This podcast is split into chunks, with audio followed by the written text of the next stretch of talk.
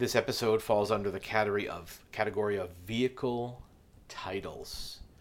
And one of the things that comes up very frequently as we're dealing with vehicle title clients is the issue of past due fees and taxes on a vehicle.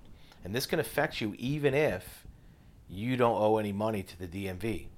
As an example, if you purchase a vehicle and that vehicle has any past due fees, such as unpaid taxes, late registrations, lapsed registrations, in some states, those fees accrue to the vehicle, meaning that they stick to that VIN number.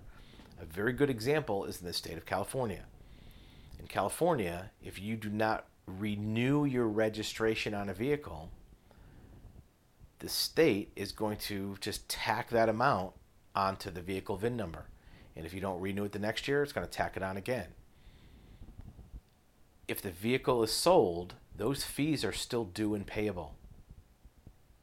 The only time that, in some cases, it does not apply is if the vehicle gets sold into another state. For example, if you sell your vehicle in California, you move to, let's say, Oklahoma, Oklahoma is not going to charge you California fees.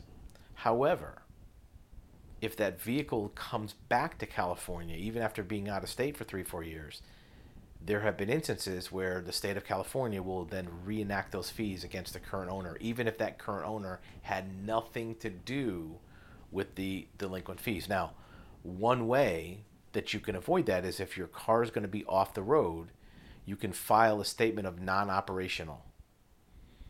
And if you file a non op, the fees stop. You can't drive it, your registration's expired, but you're telling the state that it's off the road, don't charge the fees. But if you don't file that non op in advance, you can't do it after the fact.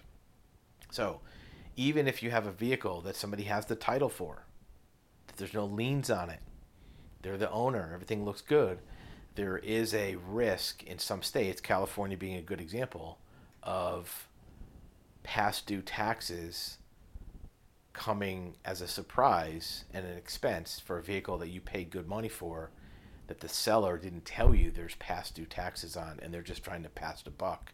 So now the problem is yours.